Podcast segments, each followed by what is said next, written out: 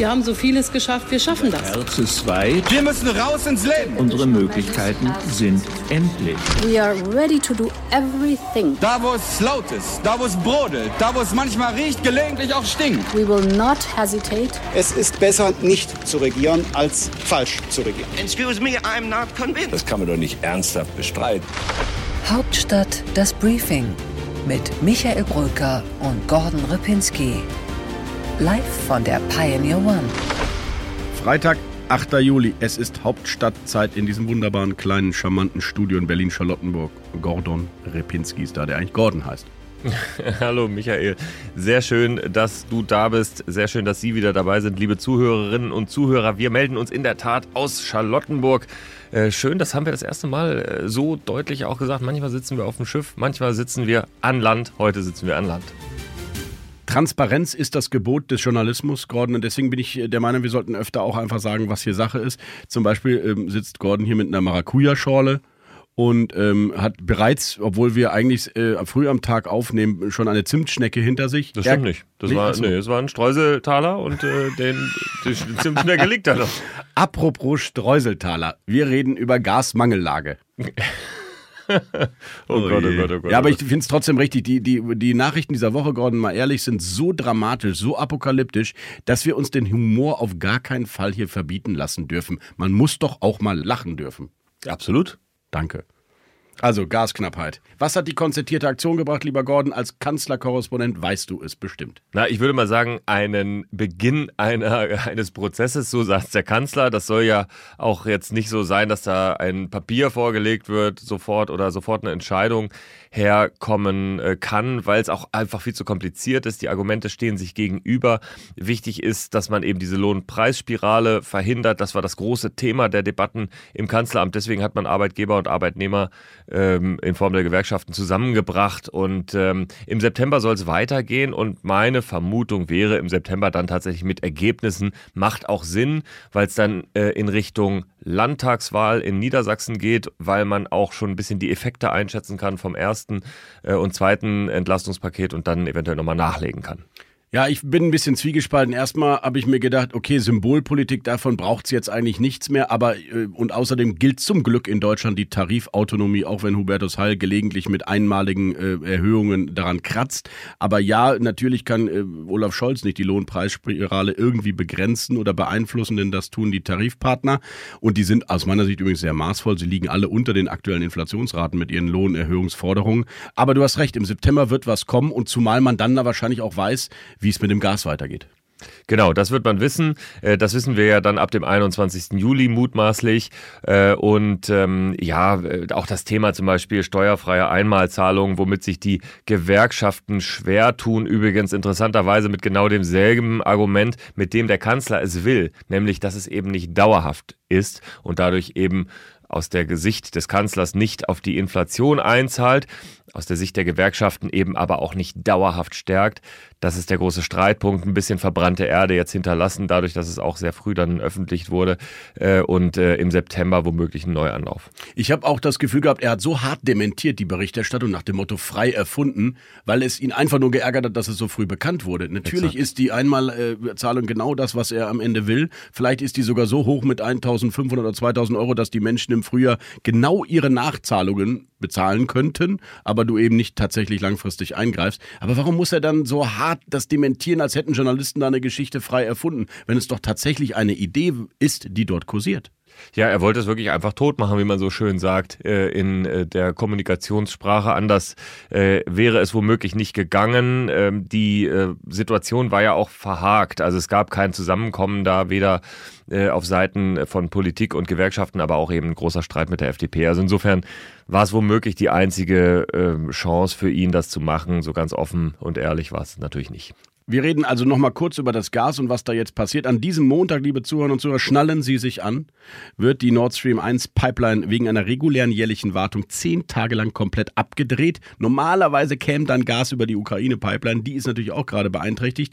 Normalerweise hätte man dann eventuell schon Nord Stream 2 gehabt, die wird aber auch nicht angeschaltet, sodass wir tatsächlich von 40 Prozent der Energieversorgung durch russisches Gas auf 0 Prozent zumindest schon mal in diesen zehn Tagen runterfahren. Und die große Befürchtung ist eben, sie wird nicht wieder angeschaltet abgeschaltet und dann äh, haben wir wirklich ein Problem, weil dann geht's an die Reserven. Oder an das teure LNG-Gas oder aus Norwegen, Niederlande und da sind wir, glaube ich, überall schon so richtig am Limit mit unseren Einkäufen. Genau, es gibt eigentlich keine Kapazitäten, die man so eben mal noch äh, heben kann. Ähm, ich finde, es gibt eine interessante moralische Frage, nämlich warum hofft man eigentlich einerseits, dass Nord Stream 1 weiter bedient wird mit Gas und auf der anderen Seite startet man Nord Stream 2 nicht. Das gibt eigentlich keinen moralischen Unterschied zwischen den Röhren, außer dass die eine eben ein bisschen später gebaut wurde als die andere. Aber äh, das, da ist keine Logik hinter. Ist leider richtig. Die äh, Kolleginnen und Kollegen aus der Linkspartei sind die ersten, die das jetzt schon mal gesagt haben. Mir hat auch schon ein ranghohes CDU-Präsidiumsmitglied off the records gesagt, warum reden wir nicht mal über Nord Stream 2? Vielleicht ist das die neue Sommerdebatte, Gordon. Aber du hast recht, logisch ist es eigentlich nicht. Wir wollen kein Gas aus Russland, aber wir brauchen noch Gas aus Russland. Das ist die schlichte und schmerzhafte Wahrheit. Ja, absolut. Ehrlicherweise muss man auch sagen, ähm, das war ja ein bisschen zynisch und äh, doch am Schwachpunkt gepackt. Die Russen haben ja gesagt, während der Wartung, es würde ja eine intakte Pipeline geben, direkt daneben Nord Stream 2 nämlich, die man äh, nehmen könnte. Und, und die, die Russen haben einfach einen Punkt. Auch die Linkspartei hat sich das gegriffen, du hast es gesagt. Auch die AfD. Äh, daraufhin hat äh, Scholz in der Regierungsbefragung einfach gesagt, Sie, die AfD, sind die Partei Russlands. Das war ein kraftvoller Ausspruch, mit dem er gekonnt die Frage nicht beantwortet hat, denn der moralische Widerspruch bleibt. Ja, was machen wir nun, Gordon? Wir müssen auf die Wirtschaft gucken und auf das, was die Politik dann tun kann. Also Robert Habeck haben wir ja oft analysiert.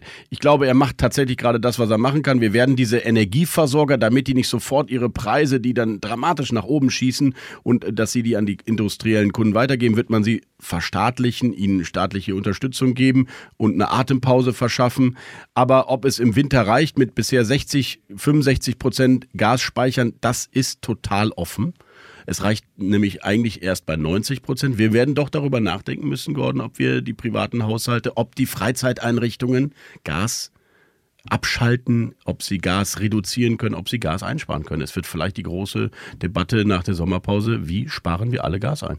Du hast dich ja jetzt relativ intensiv mit dem Thema beschäftigt. Dann äh, erklär mir doch mal, was wäre denn das erste, die erste Einrichtung, die erste Institution? Der, was sind diese Freizeiteinrichtungen? Schwimmbäder. Schwimmbäder zum Beispiel. Es sind tatsächlich Schwimmbäder, die als erste genannt werden und äh, auch Freizeitparks natürlich, aber es sind vor allem die Schwimmbäder und das ist ein Luxusgut, wenn man so will, ein Freizeitgut. Ich verstehe es und halte es für völlig nachvollziehbar, dass man da als erstes das Gas abdreht. Äh, die Privathaushalte sind geschützt, das wissen wir und bei den Industrieunternehmen wird es dann am Ende, wenn es zu einer Gasmangellage kommt, auch eine Art Systemrelevanzliste geben die, äh, an die man rangeht und an die man eben nicht rangeht. Und ich befürchte, dass Handel und äh, Gastronomie und all das, was mit Konsum und Freizeit im weitesten Sinne zu tun hat, nicht geschützt ist und die harte industrielle Produktion wie BASF oder so, die Chemieindustrie, ähm, äh, weiter Gas bekommt. Das Interessante ist, das sagt ja Scholz auch, ähm, äh, und das hört man auch aus dem Kanzleramt, dass natürlich die Verbraucher geschützt werden, weil ähm, das eben auch nichts ausmacht im Vergleich. Es sind, glaube ich, 20 Prozent die Verbraucher im Vergleich zu den industriellen äh, Gaskonsumenten. Jetzt bei den Schwimmbädern, okay, klar, kann man abschalten, aber was wird das ausmachen? 0,1 Prozent? Das weiß ich auch nicht. Aber wir, ich, ich, an dieser Stelle darf ich, liebe Zuhörerinnen und Zuhörer, vielleicht auf ein Interview hinweisen, dass wir an die, an dem Freitag, wenn Sie es heute hören, an diesem Freitag führen und am Samstag auf ThePioneer.de als großer Sonderpodcast läuft, nämlich Klaus Müller, der Chef der Bundesnetzagentur. Und genau diese Fragen, Gordon, muss er uns beantworten. Ja, absolut. Ansonsten gibt es eine große Debatte noch zum Thema Fracking. Das wird insofern auch nochmal sehr interessant. Äh, auch das aufgeladen, ähm, auch das äh, moralisch zweifelhaft geführt, ein bisschen wie Nord Stream 1 und Nord Stream 2. Denn auf der einen Seite holen wir uns Fracking-Gas aus den Vereinigten Staaten und wir können gar nicht genug davon bekommen. Und auf der anderen Seite wollen wir es eben in Niedersachsen nicht machen. Da stehen Wahlen vor der Tür. Keiner wird so doof sein, es offensiv zu fordern, obwohl man es vielleicht bräuchte. Ähm, und äh, dann gibt es natürlich aus dem Scholz geführten Kanzleramt irgendeine clevere Erklärung, die man äh, hört, äh, weswegen man sagt, ach ja, stimmt, brauchen wir gar nicht drüber debattieren. In diesem Fall lautet sie, dauert fünf bis zehn Jahre, löst uns die Probleme, wenn wir sie gar nicht mehr haben. Aber Gordon, ich finde, wir müssen dann über den Mann reden, den wir beide gut kennen und der eigentlich das Thema proaktiv auch im Wahlkampf annehmen müsste, wenn er überhaupt eine Chance haben will in Niedersachsen, nämlich Bernd Altusmann. Ich verstehe nicht, warum der CDU-Politiker und Wirtschaftsminister nicht proaktiv sagt, ich will die Gasvorkommen äh, vor Borkum an der Nordseeküste haben, ich will die Schiefergasvorkommen vielleicht auch in Niedersachsen nochmal ergebnisoffen prüfen. Er hat Angst vorm Wähler, dabei ist er als Juniorpartner eines sehr beliebten SPD-Ministerpräsidenten doch ohnehin in einer ganz schwierigen Situation. Ja, das wäre eine super Chance für ihn, vielleicht nutzt er sie ja noch. Ja, die Wirtschaftspolitiker sind die eine Seite, die andere Seite ist die Wirtschaft selbst, Gordon. Und was wir diese Woche gehört haben hier bei Pioneer ist wirklich besorgniserregend. Im Investment Briefing kam VCI-Präsident Christian Kullmann zu Wort, der von einem perfekten Sturm im Herbst gesprochen hat, was die Belastungen für die industriellen Unternehmen, vor allen Dingen in der Chemiebranche, äh, betrifft. Und dann hatten wir ja auch noch Peter Adrian zu Gast, den neuen DIHK-Präsidenten. Und der hat einen Vorschlag gemacht, den ich überraschend fand, nämlich wenn die Belastung für die Wirtschaft an der Stelle so groß ist, dann muss die Politik an anderer Stelle ihnen massive Erleichterungen geben. Hören wir mal ganz kurz einen Ausschnitt aus dem Gespräch hier im Pioneer-Studio. Im Moment äh, haben wir die Situation, dass die Politik erkennt, dass er an ihrer eigenen geschaffenen Bürokratie, die wir jahrelang komfortmäßig gepflegt haben, mit der Problembeseitigung scheitert. Dass wir, sag ich mal, wenn, wenn wir schnelle Lösungen haben wollen, ähm, müssten wir im Prinzip viele bürokratischen, bürokratische Hemmnisse über Bord werfen. Ich will Ihnen ein Beispiel nennen. Ich betreibe selber äh, Anlagen, die nach dem Bundesemissionsschutzgesetz genehmigt werden zur ähm, Energieversorgung von größeren äh, Industriearealen. Ähm, da sind die BIMSCH-Anlagen sind heute auf Gas umgestellt. Die Altanlagen, die mal früher mit Öl funktionierten, die sind stillgelegt. Also wenn ich die heute nochmal reaktivieren wollte, um Gas einzusparen, dann müsste ich ein neues BIMSCH-Verfahren machen. Der Minister arbeitet daran, dass man das vermeidet. Denn die, der Betrieb einer Anlage, die nach Bundesemissionsschutzgesetz genehmigungspflichtig ist und wenn sie dann nicht genehmigt wäre, das ist in Deutschland keine Ordnungswidrigkeit, das ist ein Straftatbestand. Das heißt, eigentlich fordern Sie indirekt, man müsste bestimmte Regularien, Gesetze aufgrund der Notsituation vorübergehend aussetzen? Genau so. Zum Beispiel das Bundesemissionsschutzgesetz. Genauso. Man müsste im Prinzip hingehen, müsste sagen, bei dem Energiesicherungsgesetz, da fügen wir noch etwas ein, mit dem wir in die Lage versetzt werden, erstmal diese Vielzahl unübersichtlicher, jetzt im Detail vielleicht gar nicht so erkennbarer Vorschriften auszuhebeln, zumindest für die Zeit, die wir brauchen, um aus diesem Energienotstand in Anführungszeichen wieder rauszukommen. Ja, ganz interessant, was Herr Adrian da gesagt hat. Es ist wirklich eine kritische Zeit, die da auf uns zukommt, die natürlich je nach Interessenlage dann auch die politischen Forderungen sprießen lässt. Also da liegt ein heißer Herbst vor uns, Michael. Und wir werden im Sommer sicherlich über Rettungsschirme für Gaswirtschaftsunternehmen sprechen und sonstige Entlastungsmaßnahmen. Aber jetzt, Gordon, zu einem anderen Thema. Auf geht's in unseren Deep Dive.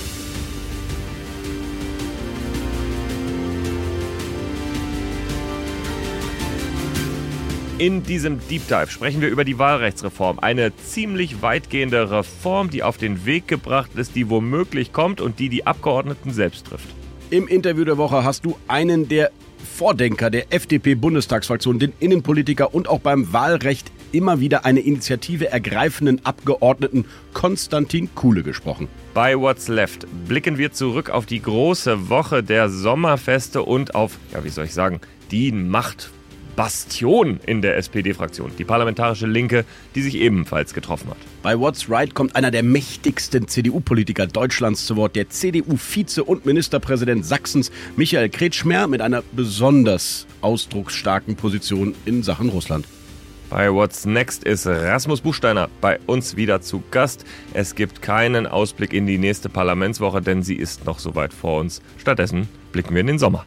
Bei Einsatz zu heute die ehemalige Personalvorständin, sagt man glaube ich so, der Siemens AG, Janina Kugel, Bestsellerautorin, kritischer Geist in allen öffentlichen Netzwerken. Wir freuen uns auf Sie. Liebe Zuhörerinnen und Zuhörer, an dieser Stelle blenden wir uns aus, sofern Sie nicht Pioneer sind. Und wenn Sie das hier hören, dann ist die Chance verhältnismäßig groß, dass Sie nicht Pioneer sind. Und wir plädieren sehr, sehr stark dafür, dass Sie es werden. Warum tun wir das? Ich sag's Ihnen, weil wir einen unabhängigen, kritischen, spannenden, konstruktiven, aber immer vor allem lebhaften Journalismus bieten, unter anderem mit folgenden Originals. Der achte Tag, Edle Federn mit Juli C., Investment Briefing, Hauptstadt das Briefing, ach ja, das hören Sie ja gerade, Feld und Haukap, das Ökonomie Briefing, Tech Briefing, Texte, Analysen, Grafiken, alles, was das journalistische Herz begehrt. Es gibt auch einen wunderbaren Streit im Hauptteil dieses Podcasts, wo Michael Brücker mir immer wieder widersprechen wird und ich ihn dann argumentativ davon überzeuge, dass ich doch recht habe. Ich weiß zwar noch nicht, worum es geht, aber es wird diesen Streit sicherlich geben. Jedenfalls lohnt es sich, dabei zu sein, Pioneer zu werden. Das ist der digitale Journalismus in Deutschland und Sie sind mit an Bord im wahrsten Sinne des Wortes. join.thepioneer.de. Wir freuen uns auf Sie. Hauptstadt das Briefing mit Michael Bröker und Gordon Ripinski. Live von der Pioneer One.